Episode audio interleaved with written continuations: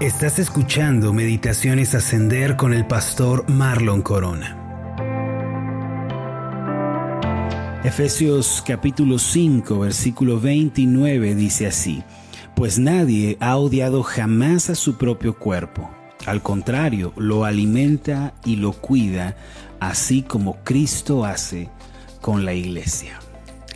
Una de las responsabilidades más importantes en la vida de un hombre cristiano que es jefe de su familia es la de proveer todo lo necesario para ellos. El varón ante los ojos de Dios es el proveedor de su casa.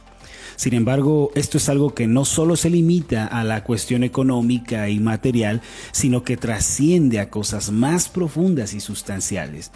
En verdad, el hombre debe suplir el alimento, el vestido, el techo y todo lo necesario para la vida cotidiana, pero también debe proveer en el ámbito espiritual y emocional y debe proveer además estabilidad para su familia. Cuando el hombre no comprende bien su responsabilidad de ser proveedor o se limita a solo suplir lo material, descuidando así lo espiritual, lo cierto es que todas las personas en su casa van a sufrir y van a experimentar grandes vacíos en sus corazones y en sus vidas. Dice una historia que una familia de ricos había llegado a ser pobre por los reveses de la vida. Cuando la empresa de relojes del marido se fue a la quiebra durante la Gran Depresión en los Estados Unidos, la familia perdió todas sus posesiones y hasta su propia casa. Fue así que se vieron en la necesidad los padres de despedir a la servidumbre y comenzaron ellos mismos a cuidar de sus niños. Esta historia dice que una noche, después de la cena, el hombre se entretenía riendo y jugando con sus dos hijitas, mientras la mujer concluía el lavado de las cacerolas, los trastos, etc. La niña más pequeña de aquella familia saltando sobre las rodillas de su padre, comenzó a rogarle mientras recostaba su cabeza en su pecho. Papi, no quieras ser rico otra vez, te lo pido. Ahora somos más felices y jugamos mucho mejor. Me gusta más ser pobre. Aquel hombre le sonrió a su hija mientras se daba cuenta de una gran verdad. Aunque había sido un gran proveedor de las cosas materiales para su familia, pasó bastante tiempo sin proveer lo más necesario y lo más importante que es estabilidad, espiritualidad y firmeza emocional. Tanto fue así que su pequeña hija prefería ser pobre con tal de tener cerca a papá. Queridos hermanos, Dios diseñó al hombre para que éste cumpliera el rol de ser proveedor de su hogar. Pero esto implica que nuestras familias tengan suplida también el área emocional, la espiritual y que lleguen a tener estabilidad familiar. En Efesios capítulo 5, versículo 9, se puede leer esto dicho por el apóstol Pablo, pues nadie ha odiado jamás a su propio cuerpo. Al contrario, lo alimenta y lo cuida así como Cristo hace con la iglesia. Aquí el apóstol Pablo está comparando la relación que existe entre Cristo y su iglesia con la relación que hay entre el esposo y su esposa. Especialmente en este pasaje se habla de Cristo como el proveedor de la iglesia, de la misma forma como el hombre tiene este rol en su casa. Y ya que fue Dios quien asignó este rol a los varones, los hombres van a encontrar satisfacción, sentido, valor cuando cumplen con esta tarea. Si somos honestos, pocas cosas producen tanta alegría y gozo al corazón del hombre como suplir y proveer para las necesidades del hogar por medio de un trabajo honrado que se hace con esfuerzo. Por otro lado, no hay nada que baje más la autoestima de un hombre que siempre tener a su familia en escasez y en necesidad. Cuando un hombre toma seriedad en este asunto, su hogar va a ser grandemente bendecido y Dios le va a ayudar a cumplir con esta labor tan maravillosa. Ahora, permítame presentar algunas cosas en las que el hombre debe ser un buen proveedor. Mientras que al cumplirse en esta en nuestra vida, al hacer estas cosas, van a traer una gran felicidad y una gran satisfacción a nuestro corazón. ¿Cuáles son entonces esas cosas en las que debo proveer? Primero, el hombre debe proveer en el ámbito económico. De acuerdo con la Biblia, el hombre es el encargado de esta responsabilidad. Y esto no quiere decir que las mujeres no puedan trabajar y traer dinero a la casa. De hecho, esta es una realidad en la que vivimos y no está mal ni es pecado que sea así. Sin embargo, los hombres no deben tomar esto como una excusa para no proveer y para dejar de esforzarse por suplir, ni deben pensar que ya que es así en el presente, entonces sus responsabilidades han sido transferidas. Aunque la mujer trabaje, mis queridos hermanos, y traiga recursos al hogar, debe haber claridad al respecto. Ella no es la encargada de hacerlo. Puede ayudar, y qué bueno que lo haga cuando hay necesidad, pero el hombre debe recordar que esta es su responsabilidad. El apóstol Pablo señaló que hay un gran peligro en olvidar esta verdad. En la primera carta a Timoteo, en el capítulo 5, en el versículo 8, podemos leer estas palabras, porque si alguno no provee para los suyos y mayormente para los de su casa, ha negado la fe y es peor que un incrédulo. En la sociedad antigua, los hombres eran los que trabajaban mientras que las mujeres se dedicaban de lleno a las labores del hogar. Los tiempos ciertamente han cambiado y nuestras mujeres salen a trabajar tanto como los hombres lo hacen. Pero el hecho de que los tiempos hayan cambiado, mis hermanos, no significa que Dios y sus principios hayan cambiado. Aunque ambos salgan a trabajar y traigan dinero a la casa, la responsabilidad sigue siendo del varón. Por otra parte, para poder ser buenos proveedores para nuestra casa, hay algunas cosas que debemos considerar y que yo quiero que tenga en mente. Hay que asegurarnos, hermanos, de que estamos gastando sabiamente el dinero que Dios nos ha concedido y para ello es recomendable tener un presupuesto familiar al cual nos vamos a pegar. La meta de esto no es acumular dinero, no es enriquecernos, sino que este presupuesto sea usado sabiamente y empleado para que la familia tenga todo suplido.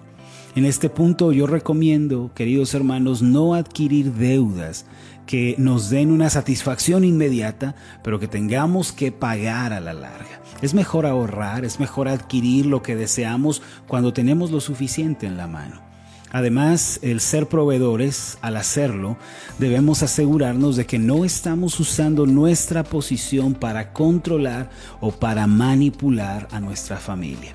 Miren, es triste, pero muchos hombres, en vez de alegrarse por ser proveedores y dar gloria a Dios con ese rol que están cumpliendo, ven su rol como una especie de autoridad para controlar y para manipular especialmente a su mujer.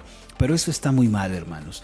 Nuestra actitud no debe ser la de controlar. Ah, voy a dejar de darte o ya no te voy a dar porque no esto, porque no aquello. Hermanos, por el contrario, la economía y las finanzas familiares debieran ser algo que une al matrimonio, ya que los dos se supone que están buscando el bienestar de la familia. Así que a la hora de proveer, queridos varones, hay que hacerlo con gozo, hay que hacerlo con libertad, dando gloria a Dios y siempre con un espíritu de servicio y generosidad. Ahora, en segundo lugar, luego de haber hablado de la provisión económica, el hombre debe proveer estabilidad familiar y firmeza emocional para todos los miembros de su casa. Qué triste es cuando el padre no provee y no suple para esta necesidad y se crea una tensión, una inseguridad, una angustia en el hogar. La estabilidad familiar, hermanos, es un elemento tan importante para construir una familia fuerte y de éxito que no se puede prescindir de ella. Ahora, ¿cómo puede un hombre proveer estabilidad familiar? ¿Cómo puede darle a su casa firmeza emocional?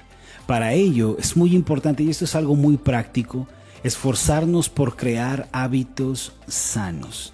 A menudo muchas personas piensan que los hábitos y las rutinas son algo malo, pero la verdad es que los hábitos familiares y las rutinas de hogar son algo bueno y muy beneficioso.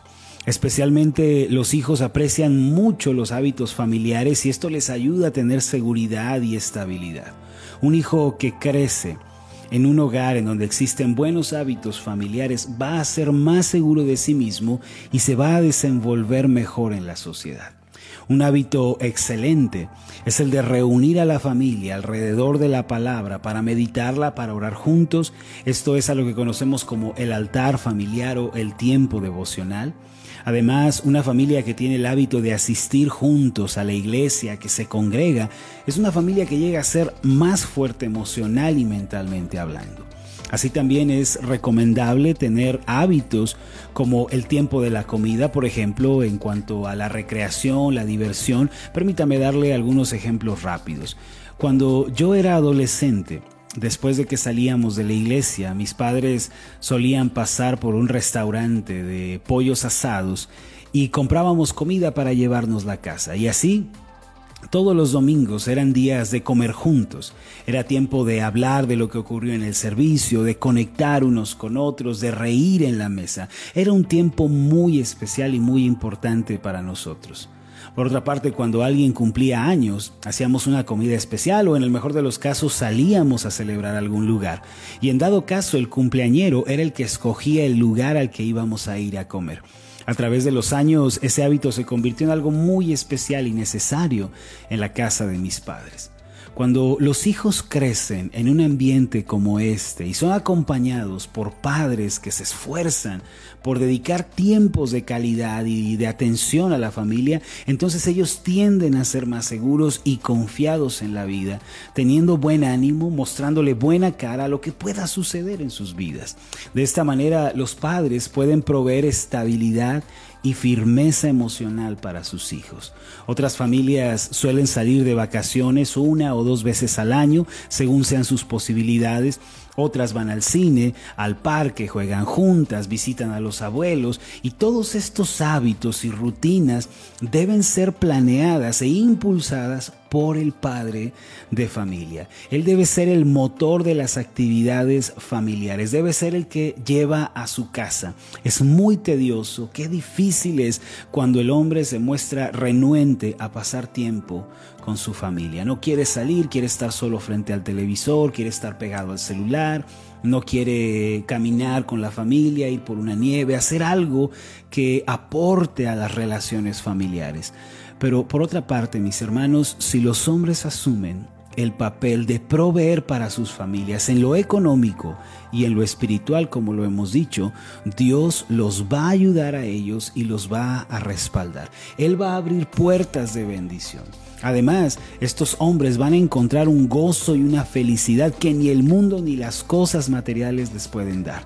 Así que, queridos varones, hombres, hay que ser buenos proveedores y Dios va a estar con nosotros. ¿Por qué no empezamos ahora mismo si hemos estado fallando? Arrepintámonos y digámosle al Señor, voy a ser un buen proveedor para mi casa, no solo en lo económico, sino que ahora lo voy a hacer en lo espiritual, lo emocional y les voy a dar estabilidad a mi familia. Hagamos una oración. Padre Celestial, Tú nos has dado roles, nos has dado papeles que desempeñar en el hogar y a nosotros los varones nos has encomendado y nos has asignado la tarea de ser proveedores para nuestra casa. Señor, ayúdanos para que tengamos esta visión. Tú diste esta asignación y cuando la cumplimos, cuando la hacemos, en realidad somos felices. Cuánta satisfacción se siente en el corazón cuando suplimos y proveemos para nuestra casa. Además, Señor, si te tomamos la palabra y si te decimos que sí, tú nos vas a ayudar. Tú abrirás las ventanas de bendición del cielo y derramarás sobre nosotros gracia y favor hasta que sobreabunden. Ayúdanos a ser buenos proveedores en lo económico, pero también, Señor, en lo espiritual. Que tengamos hogares fuertes, estables, sanos emocionalmente hablando. Todo esto te lo pedimos y te lo rogamos en el nombre de Jesús. Amén y amén.